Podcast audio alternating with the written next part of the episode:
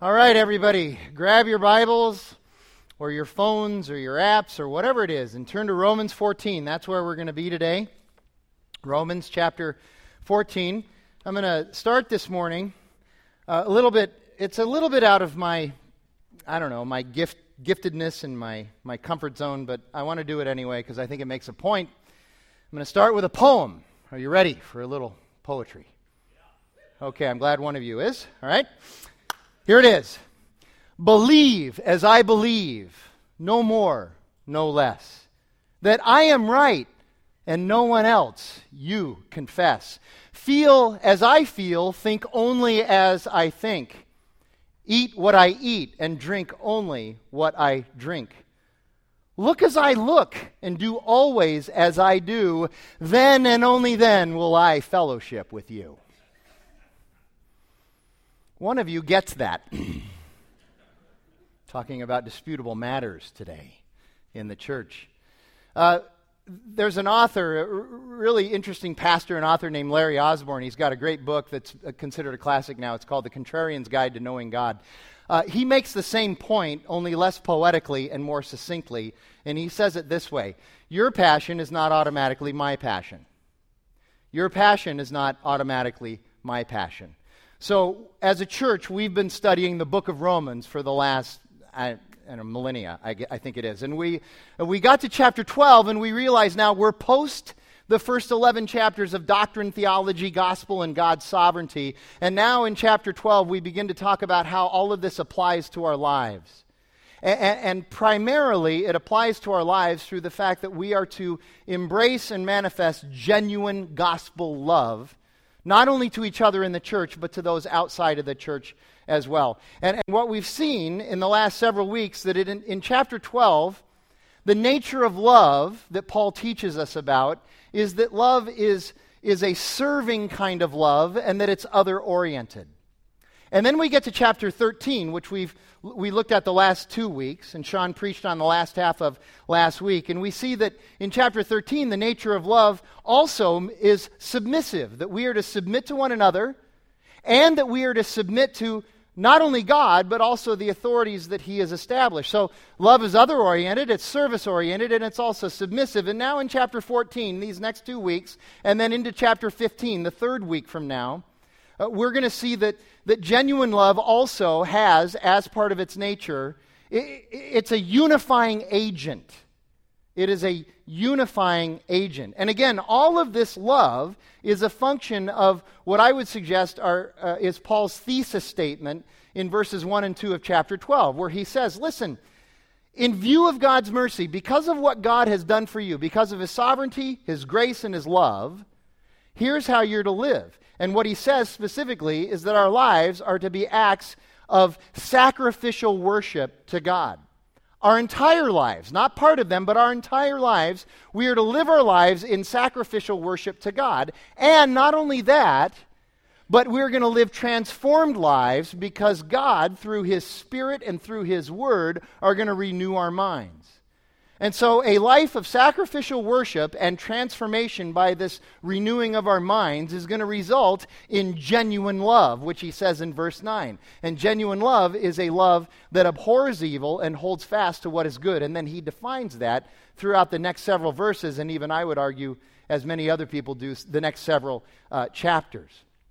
And so today we're, we're doing the first 12 verses of Romans 14. And I know for some of us that's a little bit odd, the way, the way we've decided to parcel out this book of Romans over the last two years. Uh, only a few weeks ago, we were going through Romans chapter 12, and we were going literally verse by verse. There was one verse every Sunday. And now we're going to do 12 verses in one Sunday. So here's the deal some of you are, are relieved about that because you kind of like the flyover. Others of you are frustrated because you want to get into every jot and tittle about, about the word studies and the gr- gr- uh, grammar and all of that. So here's what we're going to do today. You're going to have to understand we're not going to be able to go as deep on the text as we normally do. And in fact, these next three weeks, they all kind of fit together under this idea that love is a unifying agent and we're going to kind of deal with that. So there's going to be a time of introduction that I'm going to give that's going to that's going to help us for these 12 chapters, but it's also going to help us for the next 3 weeks.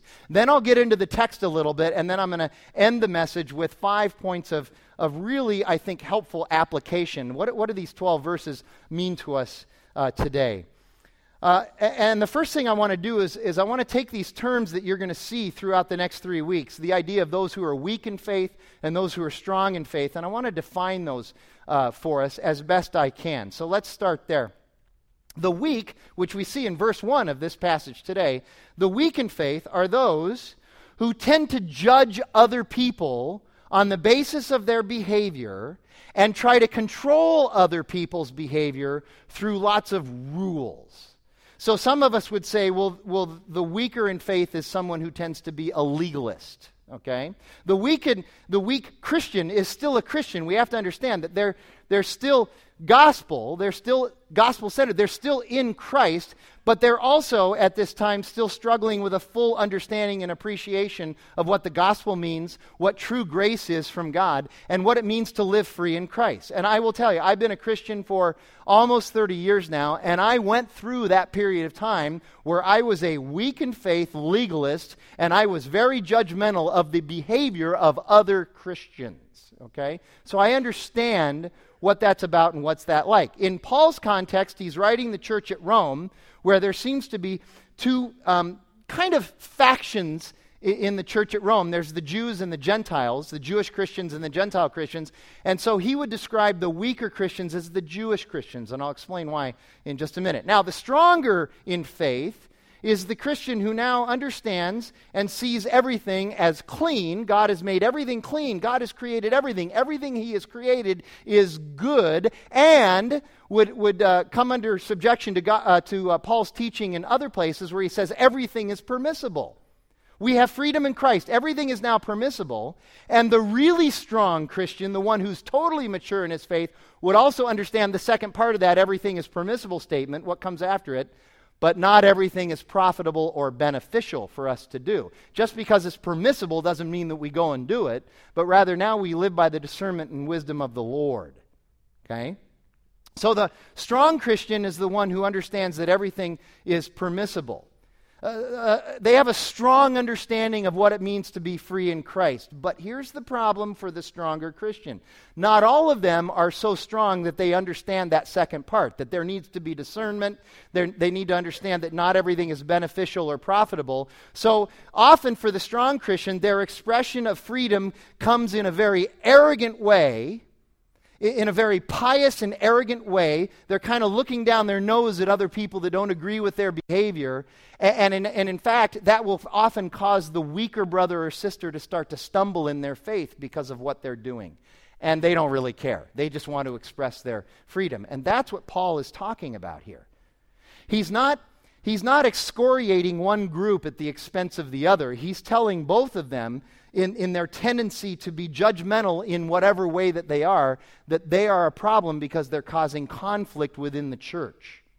And the stronger in faith tended to be Gentiles because Unlike the Jewish Christians, they didn't have the baggage of the Mosaic ceremonial law to try to filter the gospel of Jesus Christ through. They were just sinners who are now saved by grace, and they're going, This is great. I'm no longer a sinner. I am, a, I am saved by grace, and I stand before God in, in righteousness, and I'm justified. Okay? So, like I said, both the strong and the weak, in their in their uh, misinterpretation of the gospel, both the strong and the weak have the, cause to, ha- have the tendency to cause disunity in the local church, which is a huge problem for Paul, and that's why he addresses this. So, arrogantly flaunting your freedom in Christ, but also immature judging of others are both causes for grave concern, and that's what Paul's doing in these next three passages that we look at. Now, unity is so important that it's throughout the entire Bible. I mean, for instance, David says in Psalm 133 Behold, how good and pleasant it is when brothers and sisters dwell in unity.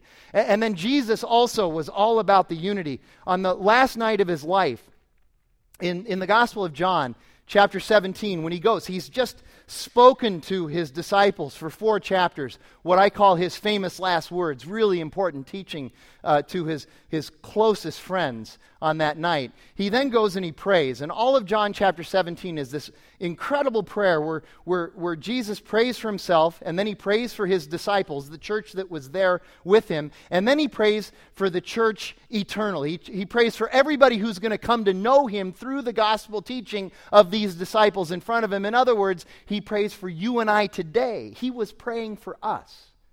And here's what he says in verses 20 and 21. He says, I do not ask for these only. In other words, I'm not just praying for those who are with me here today, but I'm also praying for those who will believe in me through their word.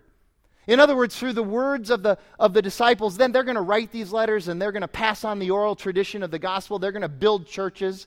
So we believe as a result of the work and the foundational gospel centered work of the disciples 2,000 years ago, we believe today. Jesus prayed for us, for those who will believe, that they may all be one. There you go. He wants unity just as you, Father, are in me and I in you, that they may also be in us, so that the world may believe that you have sent me. In other words, there's a pragmatic reason that the church should be unified, and the reason is because how could so many diverse people come together and love each other and live a gospel centered life if it's not true?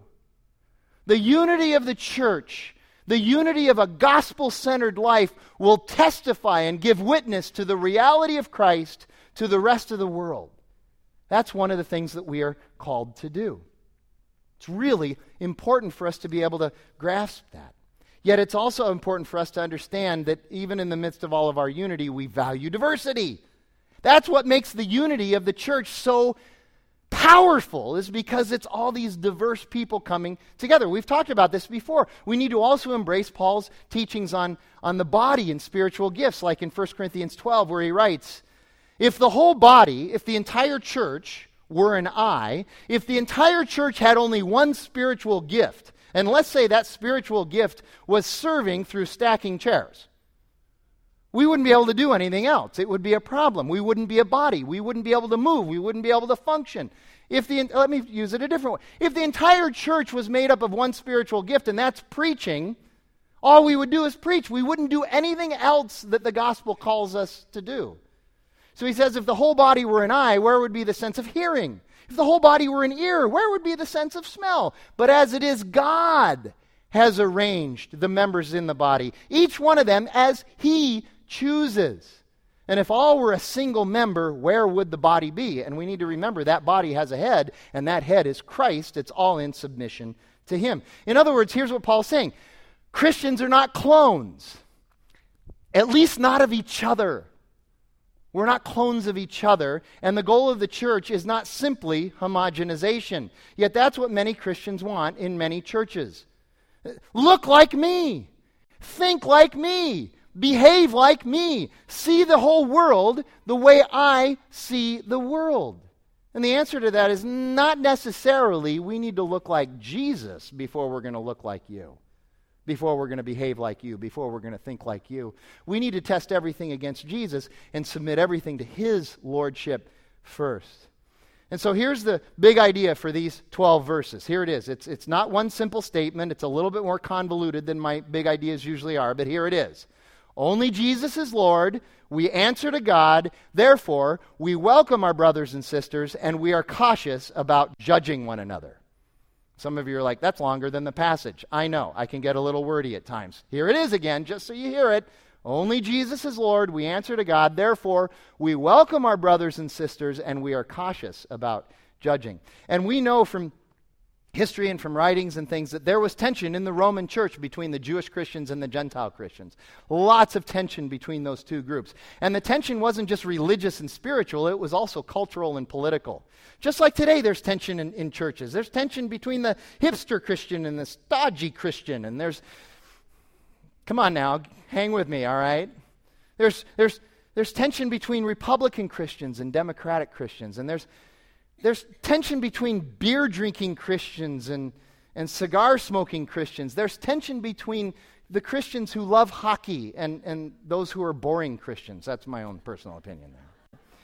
Um, and, and it's interesting because Paul doesn't use any of those as his examples necessarily, but we could talk about that. But his examples are whether or not you eat meat and whether or not you hold or esteem one day as more valuable than the other. Those are his two examples. And, and let me just suggest to you that meat eating one and vegetarian one or veganism one, the one he uses, that's pretty applicable to this Arcadia area. We have lots of conversations about that. So let's talk a little bit about that. Here you go. This is where the tension is. And I'm not saying tension as if it's necessarily bad. We can make it bad by the way we approach it, but it's not necessarily bad.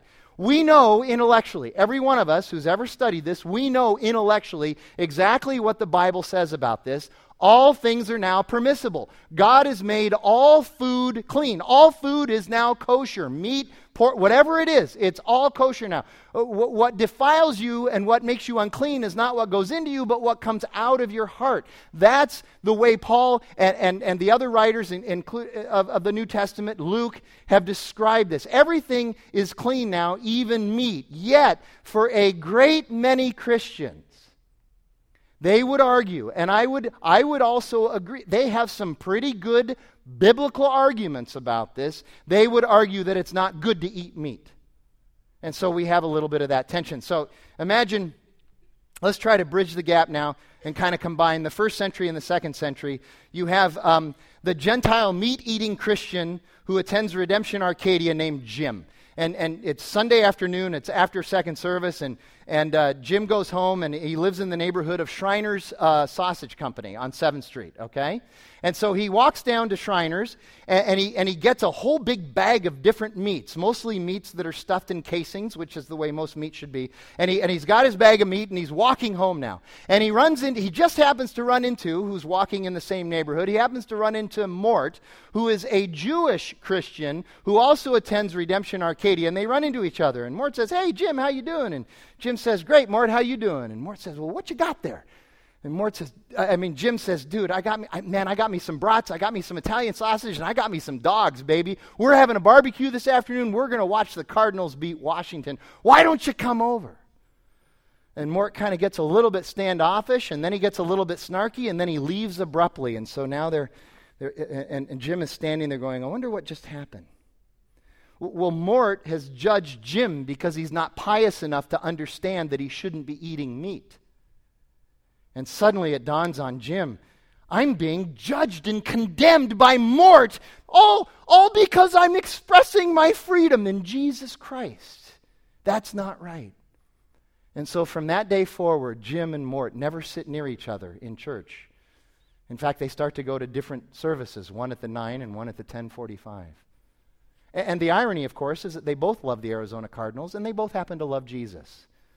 But now there's disunity. They've been divided. So here's, here's the thing the easy thing to do, and we, we've been pretty good at this for decades, even centuries, the easy thing to do is to split the church, come up with all these different denominations, decide on grape juice or wine for communion, and then have a big meeting where everybody gets on the same page artificially about worship music. Amen?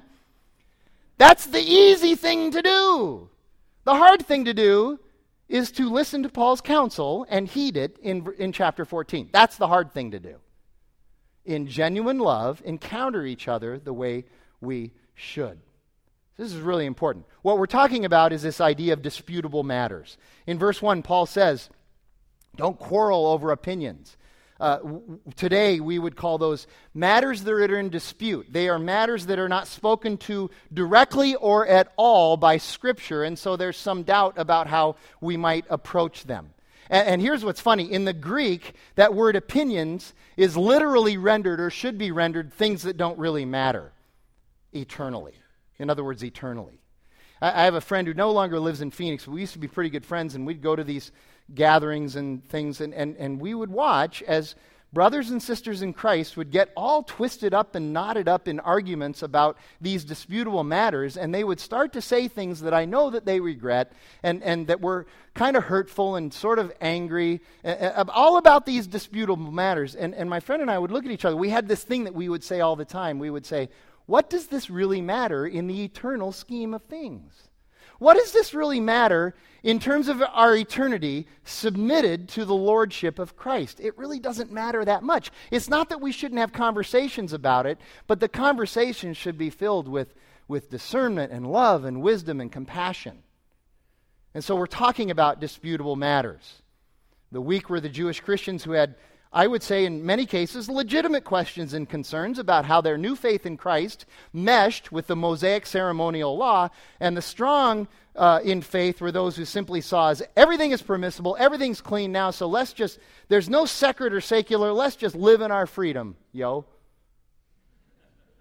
So we're talking about three things here. We're talking about freedom, we're talking about judging, and we're talking about who's really in charge. If you want to break it down, you could break it down that way.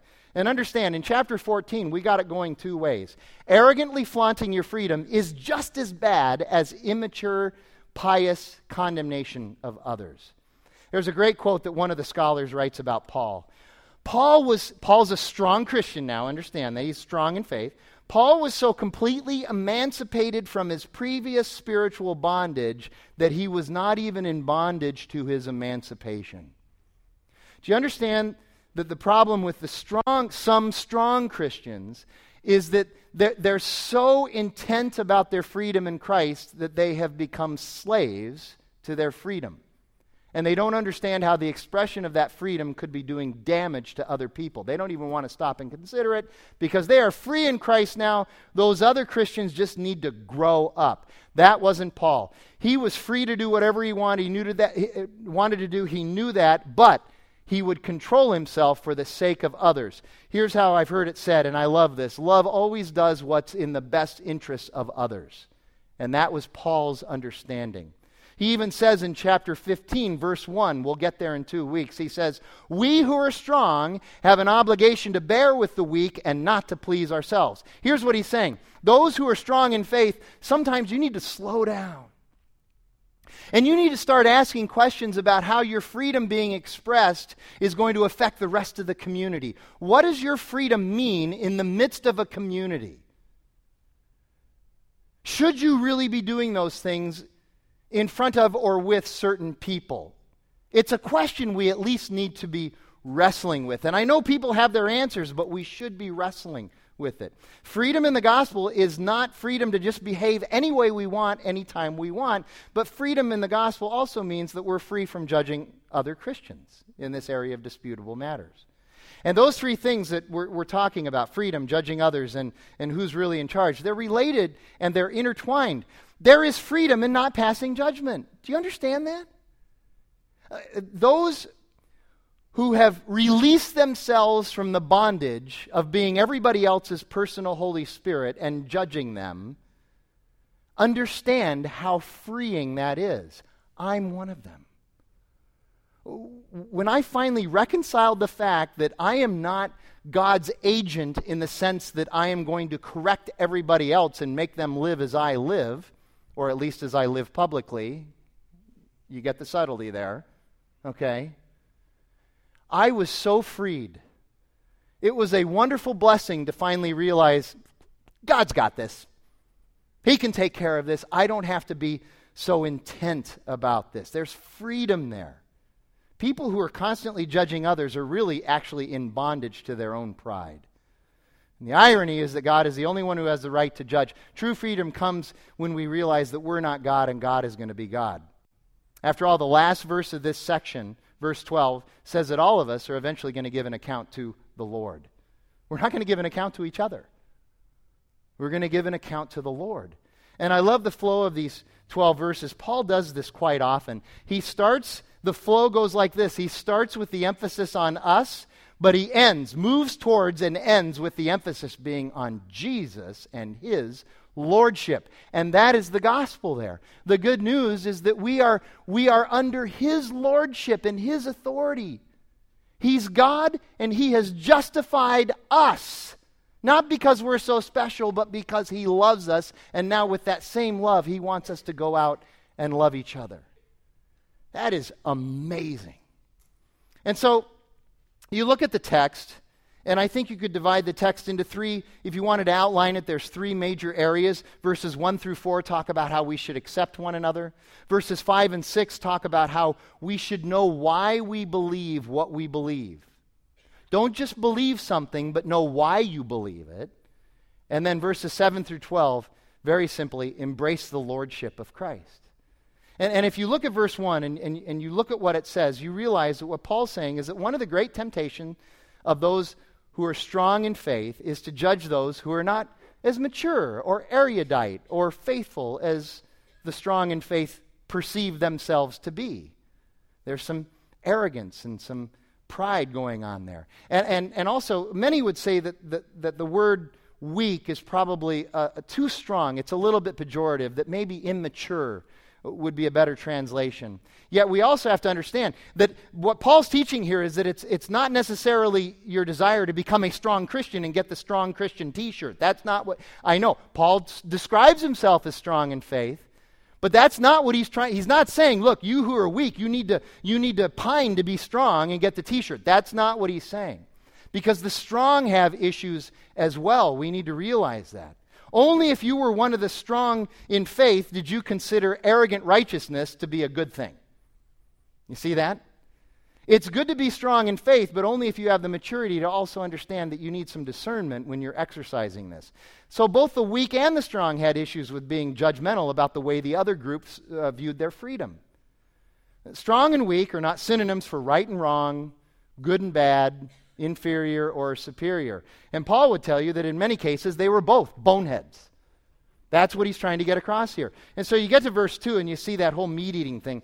The worry in their particular case was, and, and this is based on their experience and their immersion in the Mosaic law. You could see why the Jewish Christians would struggle with this. Most of the meat that was sold at the markets at that time that they were eating had been involved at one time or another in, in a sacrifice to idols, that it was, it, was a, it was an element of idol worship, that they were worshiping false gods with this meat. And that's a problem for Jews. And so if you're a Jewish Christian, you're struggling with how you can suddenly eat meat, and that's okay. I mean, you, you know, you, for, for 30, 40, 50 years, it was wrong to eat meat. And so there's a little bit of a struggle here. But Paul comes along also and says, well, we can't what, what, if, what if you took every one of those things to its logical conclusion? This is what he would say to those who are weak in faith. You, what if you took every one of those to, uh, to its logical conclusion? Do, do you understand in the 21st century there are people who idolize money, right? So, what if we came along now and said, you know, as Christians, we should never handle or touch money because somebody was worshiping it as an idol, as a false God? So suddenly, what happens is if you let the weak control everything, you realize that nobody can do anything at all. So, this is, this is one of the struggles that we have, one of the tensions. And then the rest of that section, verses 2 through 4, we see that the acceptance of one another is mutual on the weak of the str- strong and the weak. Paul's not just talking to one group, he's saying you both need to learn how to accept each other and, and, and converse with each other in a gospel centered, loving way. But we do know the one who's weaker in faith tends to have this pious and, and immature judgment of the, of the behavior of others in these disputable matters, what, what some weaker um, in faith would call uh, indulgences. They're indulging in behavior that's, that I would say is wrong, and it's, and it's a bit offensive to me. So, we talked a little bit about this. I'm not going to go deep, I'm not going to go into any of these at all, not even deep. But what are those indulgence issues, those disputable matter issues that we deal with in the church today in the 21st century? Well, here's some of them. First of all, we talk a lot about media choices and entertainment. Those are disputable matter for a lot, matters for a lot of Christians. Media choices and entertainment, theater, movies, music. Ooh, music. You know, the guy that read the, the word this morning, David Massey, I mean, he likes Metallica. And that's why we shun him. I just wanted to make sure you understood that. So, media choices, entertainment, certainly alcohol, tobacco. Never really run into this at Redemption Arcadia, but I have in other places certain card games and board games. Uh, certainly, fashion becomes a disputable matter. Tattoos, piercings, translation of the which translation? Sports. Now, let me explain that. I'm not talking about the disputable matters when Myers gets up here and talks about how the Denver Broncos are going to take over the world. I'm not talking about that. I'm talking about the legitimate concern that some parents have about whether or not they should get their children involved in athletics. We talk about those things material wealth, diet, nutrition, food types and food sources, parenting, vaccinations, school choice, discipline, diapers, politics. Listen, there are things that Scripture speaks very clearly to. That's not what we're talking about here. We're talking about those things that Scripture doesn't speak real clearly to or that, that, that Scripture doesn't speak to at all that we're wrestling with here. You know, we often talk about Charles Spurgeon, and we talk about him with, the, with deserved reverence and honor and amazement for Charles Spurgeon, this great preacher from uh, the 19th century. I mean, he was amazing. We read his stuff, and uh, uh, Myers mentioned him again. I don't think Myers can preach a sermon without quoting Charles Spurgeon, and that's a good thing. That is a really good thing. But check this out. Back in the day when he and another guy, another evangelist named Joseph Parker, they were just killing it together in England. They were, they were friends and they were just absolutely killing it, but then all of a sudden there was a conflict between Parker and Spurgeon. Spurgeon learned that Parker was going to the theater. You parents at Veritas and Archway, I don't know about that theater thing, at least from Spurgeon's eyes. I'm kidding. You, uh, like, people are like really scared right now, okay? And, and he said, Parker is unspiritual because he goes to the theater. He imbibes in that form of entertainment. But Parker had Spurgeon dead to rights because Spurgeon smoked cigars. And back then, the belief was, as it is now in some Christian circles, that if you smoked cigars, you were going to end up in the lowest level of Dante's hell. That was your destination. Okay? And so there was a rift between the two. And so one time, uh, some people had Spurgeon and they were asking him questions, and they asked him about this, this little rift, and they said, So, what about the cigar smoking? And, and, and Spurgeon said, Well, it's okay that I smoke cigars because I don't smoke them to excess. And of course, the person asked what I would have asked, the good follow up question What do you mean you don't smoke them to excess? And Spurgeon leaned forward and his eyes narrowed and he said, It means I don't smoke my cigars more than two at a time. Not exactly a charitable, loving, compassionate response. Amen? There was some arrogance there in Spurgeon expressing his freedom. So I ask you, my Arcadian brothers and sisters, our, our freedom in Christ, are we manifesting this in deference to making other people stumble? We're going to look at that in the next uh, part of the, of the chapter is we don't want to cause the weaker brothers and s- sisters to stumble. We can have conversations with them, but we don't want them to stumble. Now, to be fair to Spurgeon, let me finish the story. This is interesting. Let me finish the story for you on Spurgeon. Several years later, he was walking down the street in his neighborhood, and he looked over in, in, a, sh- in a shop window there. The shopkeeper had put some cigars in the window, and he had put a sign next to the cigars smoke the same cigars that Charles Spurgeon smokes.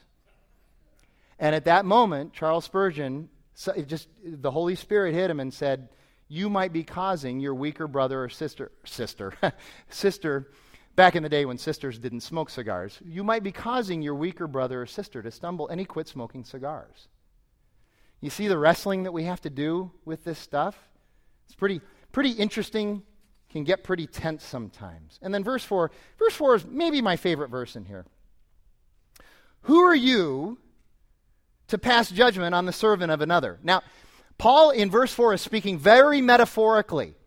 Back in their context, in their historical context, if there was a, a servant or a slave or an employee of somebody else, no one had the right to question that servant and their behavior. Only the master had the right to talk to the servant about their behavior. So he says, Who are you to pass judgment on the servant of another?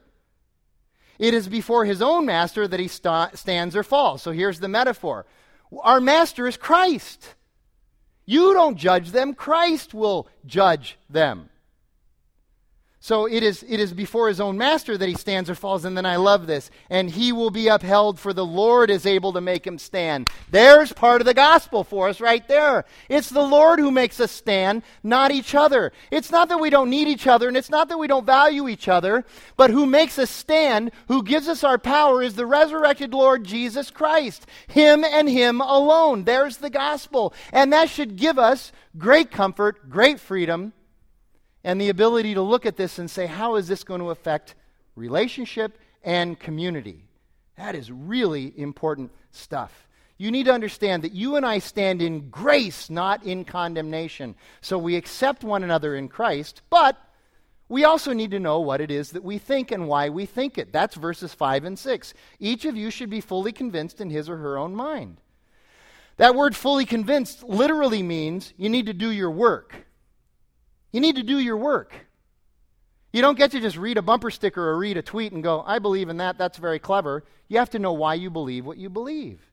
And it has to be in relationship to the gospel and sound biblical teaching. So we need to study. We need to pray. We need to know God. We need to be in community with other believers so that we can have these conversations. This is not, Paul is not affirming in Judges when it says, several times in Judges, in those days Israel did not have a king and everyone did what was right in their own eyes. No, what was happening in Israel during that time, everyone doing what was right in their own eyes, they were doing it apart from what God would have us do. It was apart from God's will. Paul is saying you need to know what you believe. You need to be fully convinced in your mind based on what God has revealed to you. And here's just one little example. You may not realize this, but I deal with this quite a bit. It's a little bit scary and freakish the number of people who would define themselves as Christians who come to me and they tell me things like, uh, uh, God's okay with my adultery because of my, my situation. If anybody had to live in my situation, they would understand why I'm committing adultery. God's not okay with your adultery, and Scripture has spoken directly to this. This is not you being fully convinced in your own mind. This is you doing what's right in your own eyes because there is no king in your life, and that king needs to be Jesus. Mounce, Robert Mounce, who's a great scholar, confirms that this is what verses 5 and 6 are all about. He writes this all believers live their lives accountable to God, even in terms of being fully convinced in your own mind. This is not a way to let us off the hook for obeying God. So then, those last six verses tell us exactly who it is who is ultimately in charge. You look at verses 7 and 8. And this is Paul now moving the conversation and the emphasis to God. For no one, uh, for none of us lives lives to himself, and none of us dies to himself. For if we live, we live to the Lord, and if we die, we die to the Lord. So then, whether we live or we die, we are the Lord's. Who do we belong to? To whom is your life lived? None of us die to ourselves. None of us live to ourselves. Yet, the challenge, of course, is that that's the narrative of the world. That's the narrative that the world gives us. You live to yourself. You die to yourself. Do what you think is right. Follow your heart. And that's the wrong narrative. The narrative is that we live and die to Christ. All of us, whether we realize it or accept it or not, we are going to live and die to God. And He is the ultimate arbiter and judge and, and person who is going to make these decisions on our behalf. And then verses 9 through 12, the last four, very simply and clearly tell us that Jesus is Lord and He's the Lord of all.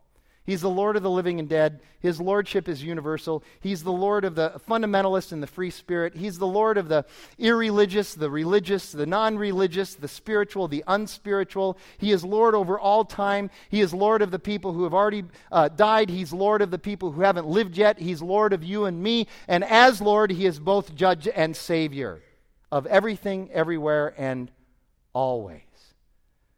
Paul says to each, the weak and the strong, the Lord is the judge, not you. So here's our application five quick points. Number one, I see five warnings in this passage. Five warnings. Let me list them out for you real quickly. Number one, we are not to quarrel needlessly over these disputable matters. That that word that's translated quarrel literally means not needless quarreling. There's going to have to be some discussion. There is good debate in church. Amen? We can have good debates. That wasn't a very good amen. There is good debate in church. Amen? We should have these good debates. It's okay to do that. But, but at the same time, we need to hold on loosely. Rather than squeezing tight, we should hold on loosely and we should be very discerning about what it is that we are going to close our hands on. There are some issues that we close our hands on the, the supremacy and the righteousness of Christ, the, the, the life, death, and resurrection of Jesus, the substitutionary sacrificial atonement of Christ. Those are things that we hold close and dearly. The authority of Scripture in our lives but we need to know when we should hold on to these things loosely. There was a great essay that was uh, written in 2009 uh, by a guy, and I agree with his theory. His theory is this the more we try to suppress volatility, the more volatility erupts. The more we try to control volatility, the more it just the more it just goes crazy. Sometimes you and I need to let something go for it to get better. How many hills are you and I going to die on that are needless? That's the first warning. Here's the second warning. Don't ever use judgment to try to unify the church. Paul says that we need to, in love, encounter and pursue one another, not just judge one another. A, a, lot of churches have tried to do unifying behavior through judgmentalism, and it usually doesn't work out very well. Number three, be welcoming. Instead of judging, be welcoming. Uh, I know that there are times when we have to draw a line in the sand. I get that. But I will tell you, I, have said this for years. I would much rather err on the side of grace than on the side of jerk, okay? Now, that might be stated a little bit too strongly, but I'm talking about myself, so it's okay. Number four, we need to remember that God is ultimately the one to whom we answer. That's a warning. We answer to Him. And number five, this is a big one when we do have the conversations, when we do counsel each other, when the strong in faith counsel the weak in faith, and vice versa, we need to counsel in love and discernment, wisdom and compassion, not in arrogance and dismissiveness. Here's application point number two. The principle that Paul is teaching is not for us in the church to just find the lowest common denominator and live there. A lot of people think that that's what's happening here. Well, just find the lowest common denominator with everybody can agree with and live there. That's the easy way out, and that's not what he's saying. Rather, the Holy Spirit calls us very specifically to vigorously pursue one another with a spirit of love and understanding. It's the church that is so unified that they don't stand for anything. That's a problem. Churches that are unhealthy are sometimes unhealthy because there is a lack of rigorous debate. We need to recognize that. Number three, often a brother or sister in Christ will claim that they are being marginalized in a church when in fact it is their judgmental attitude towards others that is causing their marginalization. When you find that fellowship in your church is getting more and more difficult to come by, don't automatically assume that it's obviously everybody else's fault. It might very well be. I get that. But if you automatically default to that every single time, you will never learn anything. You will never grow. You will always break relationship. You will always break covenant, and you will always run. Paul tells us in Romans chapter 12 think of yourself first with sober judgment. Do not go to everybody else is at fault, not me. Think of yourself first with sober judgment. Number four, I want to come back just briefly to that idea of being fully convinced in your own mind. Know why you believe what you believe. Study, read, learn, discuss. Know God and His Word. Pull this thing out and read it occasionally. It's amazing what's in there and what you might find. When I was at um, my last church, I, it, was, it, was, um, it was amazing to me how often uh, this conversation would be had. Somebody would come up to me and say, Pastor Frank, Pastor Frank, tell me what it is that I'm supposed to believe about this. I go, oh, I don't know. What do you think you should believe about this? No, no, no, no. You're my pastor. Tell me what I believe about this. That's not helpful. Now, now it doesn't mean that I'm not going to engage and have a conversation. But really, you're asking for a lot of trouble if you're just saying to somebody else, Tell me what I think, tell me what I believe, and I'm good to go. Because you're not good to go. Because the minute somebody questions you, they're going to say, Why do you believe what you believe? And you're going to say, Because my pastor told me. That's really lame. You need to know why you believe what you believe. Be fully convinced in your own mind by doing your work. And I can be a part of that, and I want to be a part of that. But you need, you need to work at this. Those with no convictions are not pursuing discipleship. If you have no conviction about anything, you're not learning, you're not growing, you're not pursuing discipleship. Number five, we need to accept the lordship of Christ in all things. And you know what's funny? What's ironically funny is in all of our judging, the weak judging the strong, the strong judging the weak, we need to remember that all of us are going to stand before the judgment throne of God, and He's going to judge us on our judgmentalism. And if you're wondering where the gospel is in this, I've already mentioned it a few times, but let me wrap up with another place where I find the gospel in this. Th- this idea that, that we're trying to save ourselves by monitoring the behavior of others, or, or that we're trying to save others by monitoring their behavior and, and piously condemning them for whatever it is they're doing, their freedom or their lack of freedom, whatever it is, this, this idea that we can save ourselves and save others is just wrong. All authority has been given to Jesus Christ, he tells us at the end of Matthew. All authority he doesn't say, I've got some authority and you have some authority. He says, All authority has been given to me. All things are in subjection to Christ. Eleven times in this passage, Jesus is called Lord. You know why? Because he has authority. A Lord has authority over us. And why does he have the authority? Because he rose from the grave. He defeated death for you and me so that we could live. But yet he expresses that authority through grace and welcome. He expresses his power and his authority through grace and welcome. Verse 3 God has welcomed him. God has welcomed her. God has welcomed you. God has welcomed me. We need to remember and understand and embrace and remind ourselves every single day you and I have a grace based welcoming Savior, not a works based behavior monitoring Savior. Amen?